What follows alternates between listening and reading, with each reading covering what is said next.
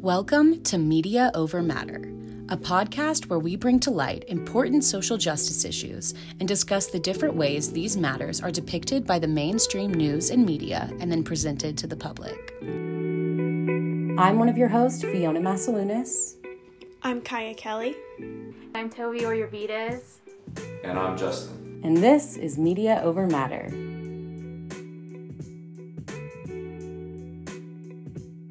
Hello and welcome back to Media Over Matter. In today's episode, we are talking about the most recent police brutality killings that have occurred.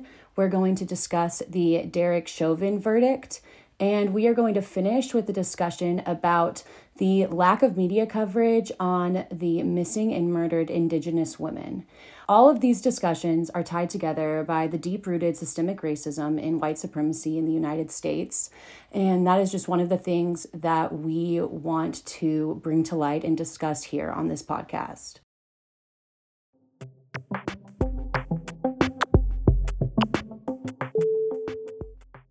Since our last episode aired, we had been focusing on the anti-Asian discrimination for kind of the last two episodes, and we started tying it into Black Lives Matter and all that. And in the last few weeks since we recorded, there has been a big new wave in police brutality cases coming out. And I, at least from what I have been seeing in the media and on social media, the two biggest ones have been of two children, which were Adam Toledo and Ma'Khia Bryant. Adam Toledo, he was thirteen, and Ma'Khia was sixteen. And they were both brutally murdered. And at least in my opinion, with these cases, it's really hard to digest when the videos of the killings are kind of the first thing that you see when you look on the news and the media. And I feel like that's also why it's sprung so much controversy again, because they show those videos just so plain and blatantly. And when you watch that, that is so just upsetting. Have you all seen either of those videos?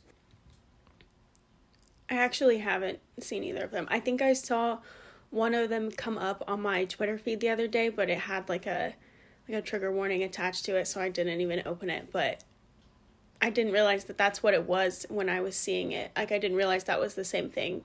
Yeah, and in both of the cases, the the problem that I'm seeing, and, you know, because with these police police brutality cases, with majority of them, they always have to point out the circumstances that are happening around the cases. You know, they they have to say, well, the the person did this, you know, he had stolen money, he was trying to do something like from the store, he had this on him, they had this on him. But is any of that worthy of death? I personally do not think so. And so with both of these cases, the Adam Toledo one, they said that he had a gun on him and that he had thrown it over the fence when the police officer approached him. And that has just been this huge thing that all the news organizations are, you know, posting on, the fact that he had a gun, the fact that he had a gun.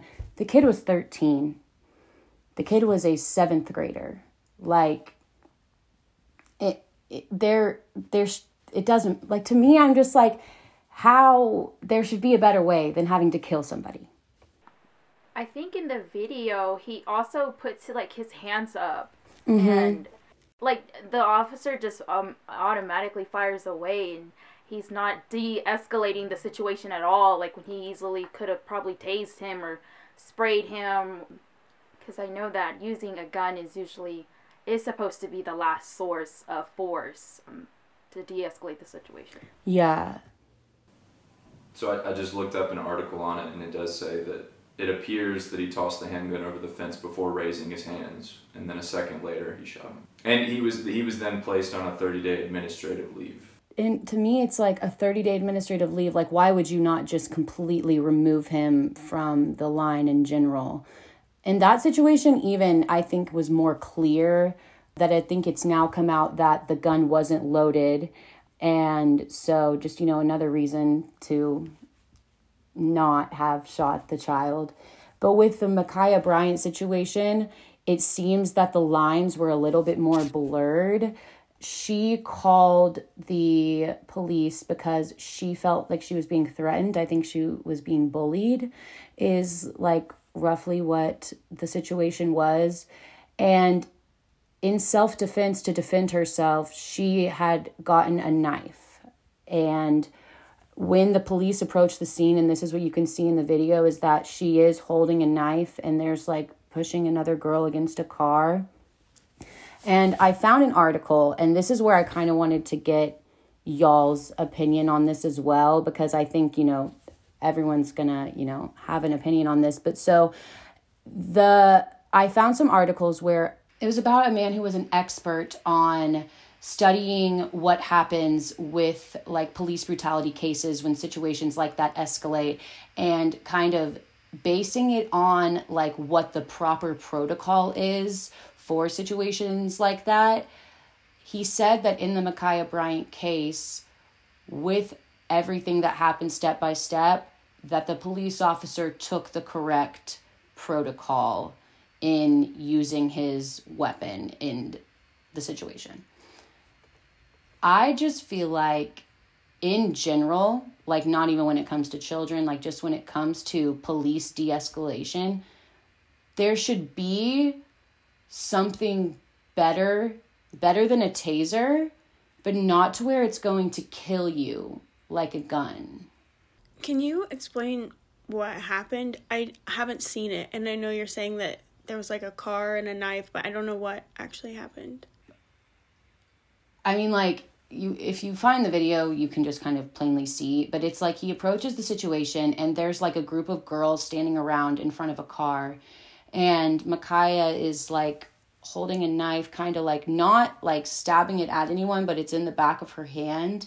And she's like, they're having some sort of altercation on the car, and the police just pull up, and then it's filming for a few minutes, and then it just like they open fire, and like you can see her body fall down, and you know, it just happens that fast. And so the reason they are saying, these is what I'm talking about with the circumstances surrounding all the cases and how they try to make the circumstances a bigger deal, is that they were saying that because she was holding a knife and because it seemed like she was being a threat to somebody else, that that justifies what occurred.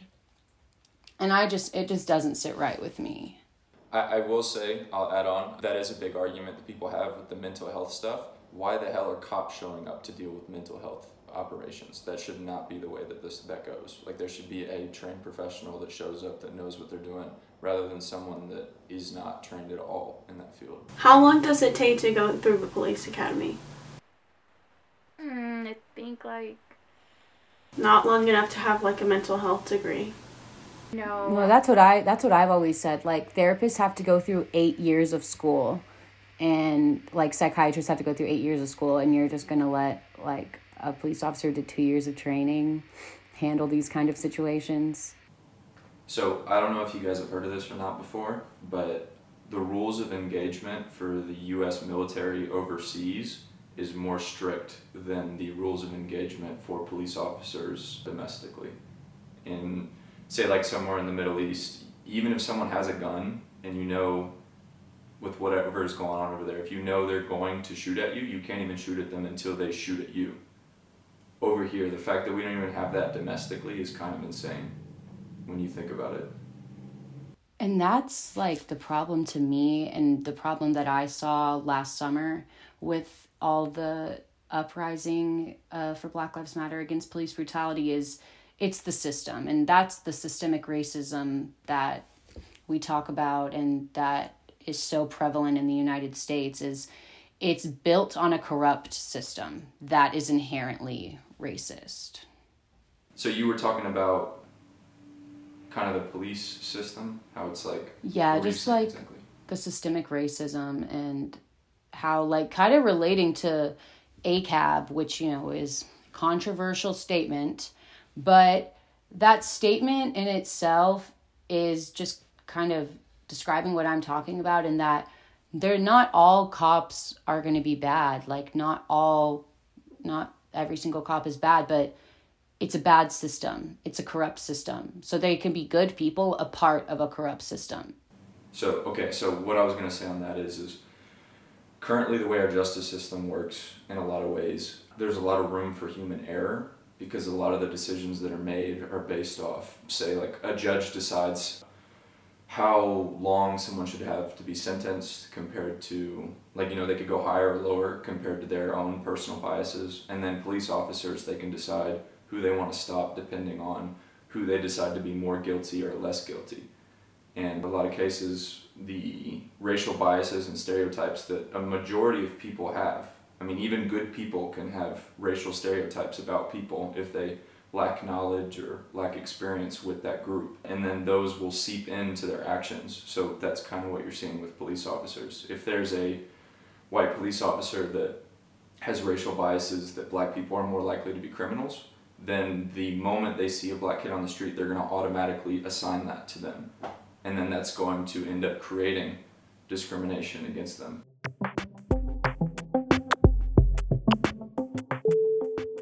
Okay, so on Tuesday, April twentieth, Officer Derek Chauvin was convicted of murder in two counts and manslaughter for pinning George Floyd to the pavement with his knee, and which triggered all of the worldwide protests, which progressively moved along the Black Lives Matter movement, but finally was convicted on Tuesday of this week. So a jury of six white people and six black or multiracial people came together to come to this verdict after deliberations over two days. He's obviously now been fired from his job, and the official charges, he was found guilty of second-degree unintentional murder, third-degree murder, and second-degree manslaughter. Chauvin is currently being kept in solitary confinement for twenty-three of the twenty-four hours of the day at a maximum security prison in Minnesota. He is let out for one hour a day to exercise, and he's being kept there for fears for his own safety from the other people in the prison system. He's still waiting to be officially sentenced, but the worst of his charges can be sentenced for up to forty years in prison, and he has three. I mean, and that, the fact that that ruling occurred is, was a really good step. Was, it just proved that, you know, not everything in our justice system is so bad. I don't want to say it's good because I'm not going to give it that much credit. But in relation to that, though, I wanted to bring up something that I had found about the video filmed of George of George Floyd's death, how that played a major role in the case against Derek Chauvin and in the trial. Because what has kind of emerged in the last five to ten years with video has been this ability to be able to get proof of these occurrences, because in the past it would just be word of mouth, and now, like, there's a way that you can film it and post it on the internet, and millions of people are going to be able to see this injustice happening. And I ha- I found something about that, and it is in a B B C article about Black Lives Matter, Can Viral Videos Stop Police Brutality? And this came out last summer, right after the death of George Floyd. And the video, which was uploaded by a young black girl named Darnella Frazier, and she has kind of become just this example of this online activism that they call it, in how she was the person that posted the video that got millions and millions of views, and since Tuesday has now initially led to the accusation and finding that Derek Chauvin is guilty. Something that I want to add to that, Fiona, in that same article that I was reading about the overall charges that were announced the other day, there was a quote from George Floyd's younger brother, and he's saying that today we're finally able to breathe again. But he also compares his brother to Emmett Till, who was lynched in Mississippi in nineteen fifty-five, but he specifically says, except that this time there were cameras around to show the world what happened. And so I think that goes right Dang. along with what you were saying, and that's something that people are recognizing. I mean, this is in national news, obviously, and I think that that's just, I think it's it's a really good thing that's happening. Yeah, and feel like a lot of more people are doing a lot more citizen journalism in a way, because I feel like, you know, they feel like some topics aren't covered as much by the media, so people will go out of their way to do it themselves. Or if they see something happening, you know, they'll record it because they know it's wrong and it needs to be seen.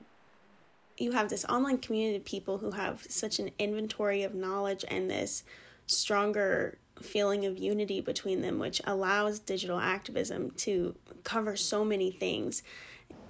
So I think y'all make a great point, and kind of on that matter, I'd be curious if y'all think, like, if that wouldn't have happened with George George Floyd, if there wouldn't have been such a clear angle of what happened to him, would he have just been another statistic that kind of just got pushed to the side? So, like, in a lot of ways, maybe the video was, is the reason why it's becoming so... Uh... When there is a good video from a good angle of these deaths, it plays a bigger role in how publicized it is by the media, one hundred percent. Because if there's not as good of an angle, there's so much more opportunity for people to try to fill in the blanks of what's actually going on or what actually happened. And that's why I think the two cases with Adam Toledo and Ma'Khia Bryant are important, because they both had pretty clear video footage. Yeah, especially in this day and age, you know, everyone has an iPhone. It, every every little move that you do kind of out in person, it's it's it's seen, like, so you have to be careful.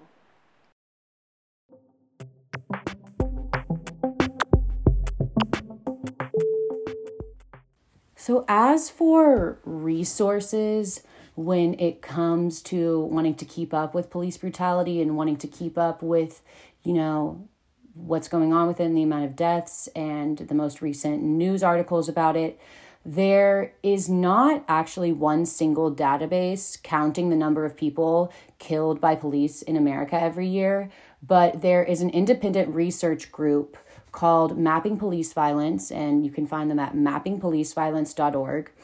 And they have kind of risen up as the main database collecting information on police brutality and on police killings. And according to mapping police violence dot org, so far in twenty twenty-one, three hundred nineteen people have been killed, and they are being killed at similar rates to previous years.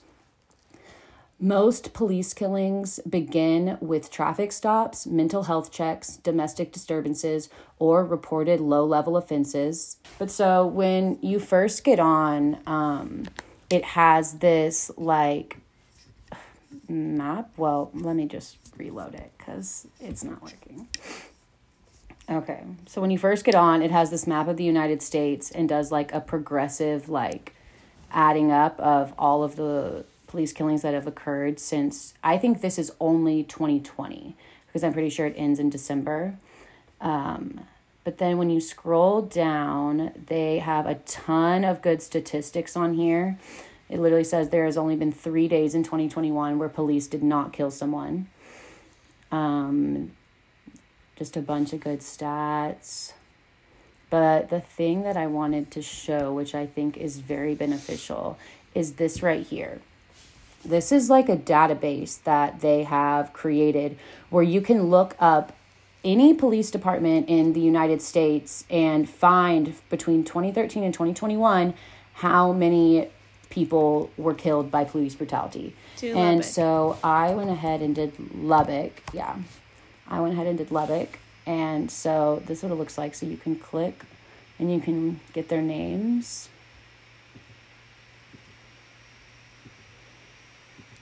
You can look at their race, their sex, type of encounter, whether they were armed, cause of death, and then the year we go that it back occurred. To cause of death. I just think that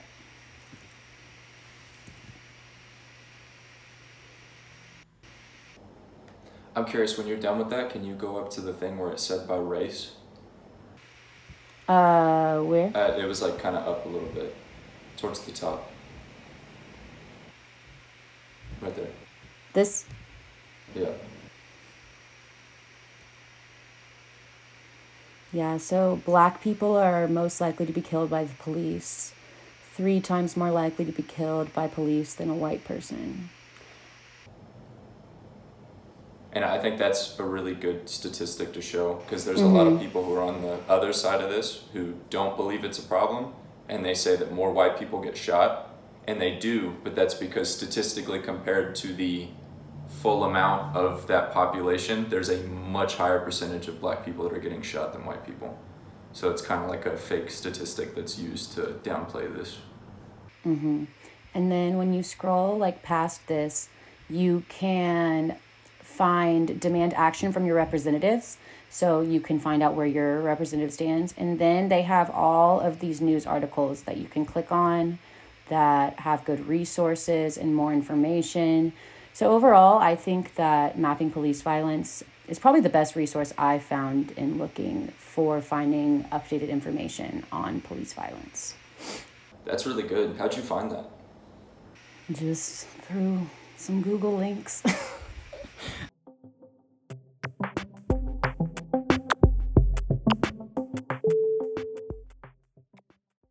So in relation to all this discussion we've been having over the past few episodes about social justice and about racism and just kind of striving to talk about these issues and make them more aware to people in like our community, we, one of our guest hosts, Tovi, has some really good points and perspectives on the cases of missing and murdered Indigenous women. So it's, let's, I want to talk about the issue, more like an epidemic that's happening in these rural Montana reservations. These Native American women, men, and children are going missing or being found dead. And the data isn't really being collected properly, because where these cases are happening, they're happening in a jurisdiction minefield. So when I say that, it's because tribal reservations are for tribal authority only. They have their own, basically they're their own country. They have their own jurisdictions and everything. So like F B I can't really get involved really in anything, or local police.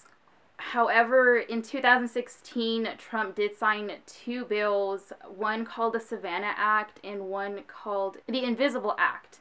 And these help coordinate better law enforcement to these regions and um, help better collect data properly. Oh, another crazy fact that I found, Native Americans make up six percent of Montana's population, but they make up twenty percent of the missing persons in Montana. That's why, I mean, there are other people going missing in like different in different states, like Nevada. I guess there's reservations in New Mexico, but in Montana, it's really becoming like an epidemic where a lot of Native American women and men are going missing, and it's just it's really crazy when they only make up six percent of the population, but twenty-six percent of missing person is really crazy. What I what I kind of took away from that video you sent, there was this video that Tovi sent us from Vice, which was all about these missing and Indigenous women in Montana. And what I took from that in regards to the like police and the data collection is that on their reserves, there's so much property that depending on where like the person goes missing, it can be up to like three different types of lo- local officials yeah. to decide who figures out where this missing person even is. It depends like where their body's found or where the call is even, you know, if like say like, hey, I'm calling from here, but they find their body somewhere else, it's like, okay, it's in Lubbock then. Um, that's how that case would be like classified as that. And even when they are, you know, reported, these cases, they're reporting them as overexposure, suicide, overdose. Like one, her name was Selena Not Afraid. She was found, you know, in a sage bush a mile from where she was reported missing. And to, you know, she was aware of her surroundings. She was eighteen years old. And then to be found literally a mile away from where she was last seen, five days after is really crazy, and her case was never investigated. It was never... Yeah, it like wasn't given the proper coverage that it deserved. And I feel like that's the problem with many of these cases of missing and Indigenous women uh, going missing, is that the United States has pretty much so far estranged these people from like the modern culture. And, you know, when they live on the reserve, they are like miles out from like other society, that they don't place them as importance when it comes to reporting these deaths and reporting these murders and trying to find these women and posting about them, them being missing. It is just not made importance. And something I found in a local news article from Salt Lake City, Utah, they talk about how these Indigenous groups are moving to social media, which I think is kind of what you talked about earlier, Toby, the um, citizen journalism and stuff like that, and like reporting their stories on different platforms. And TikTok has actually taken off as one of the major ones for Indigenous people sharing their stories. I think the visual impact of TikTok is very powerful, and that you can see an Indigenous person, and in this video she has red paint all over her face and a red handprint covering her mouth to, you know, signify that they're being killed and that they're being silenced.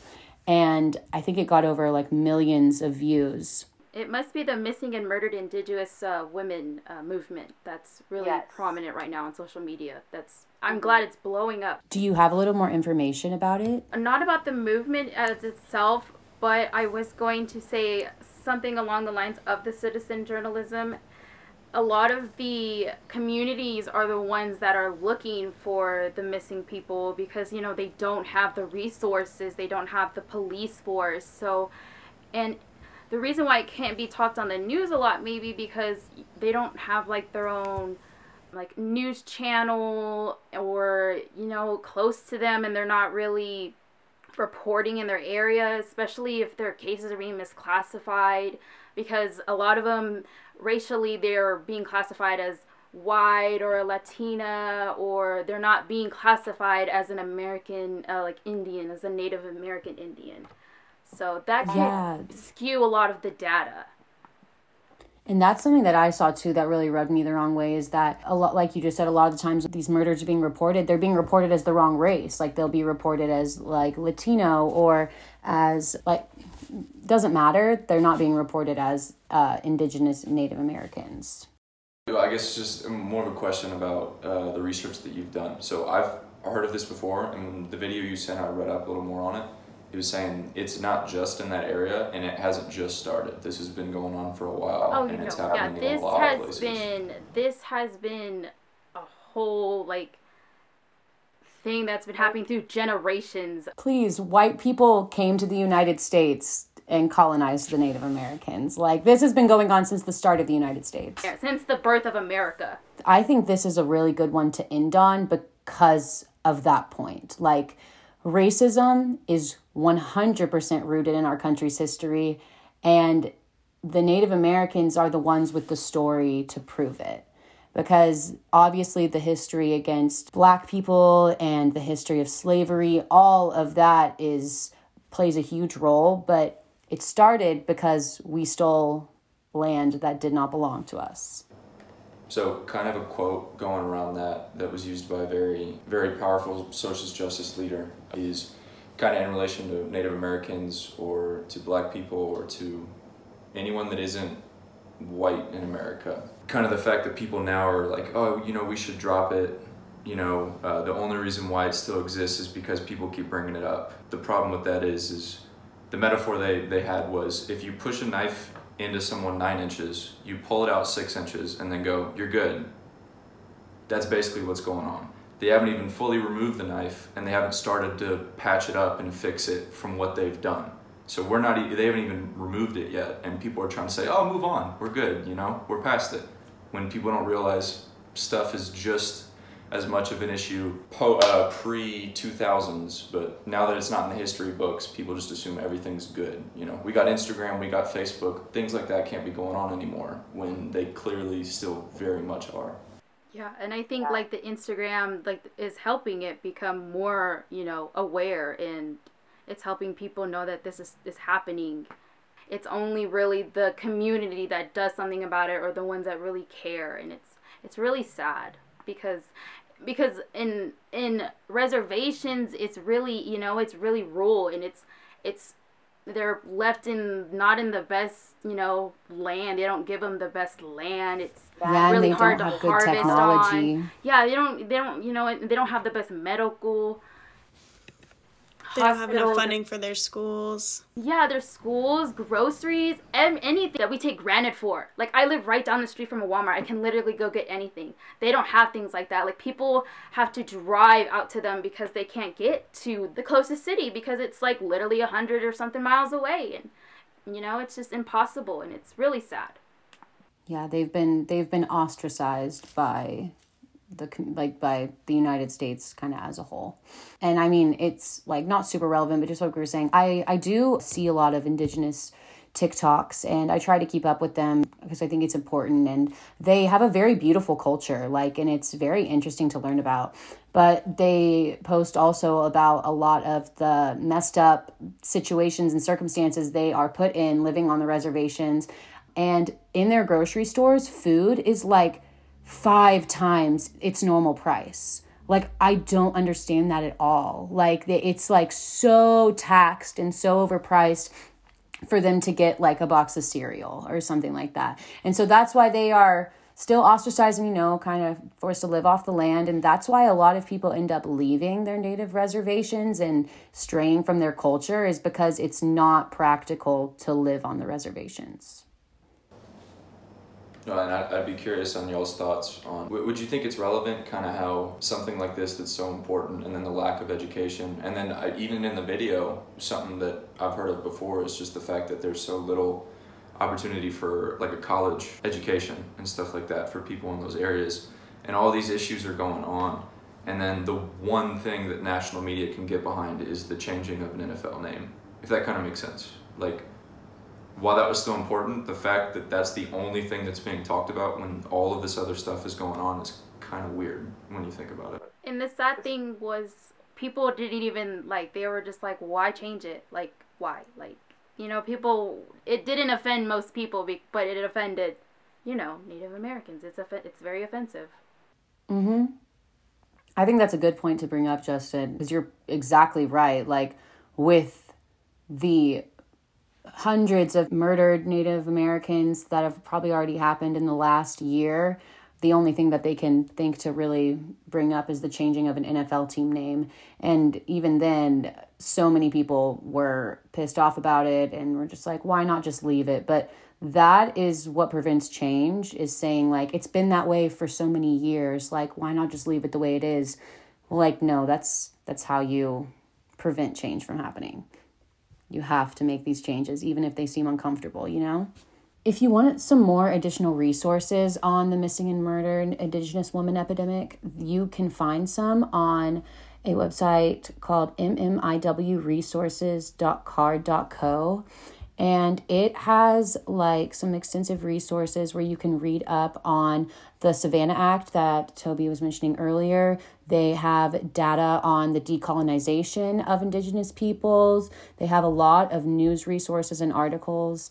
And then they also have a page of petitions and calls to action that you can sign as well. So we will be linking that in the description for this podcast episode as well.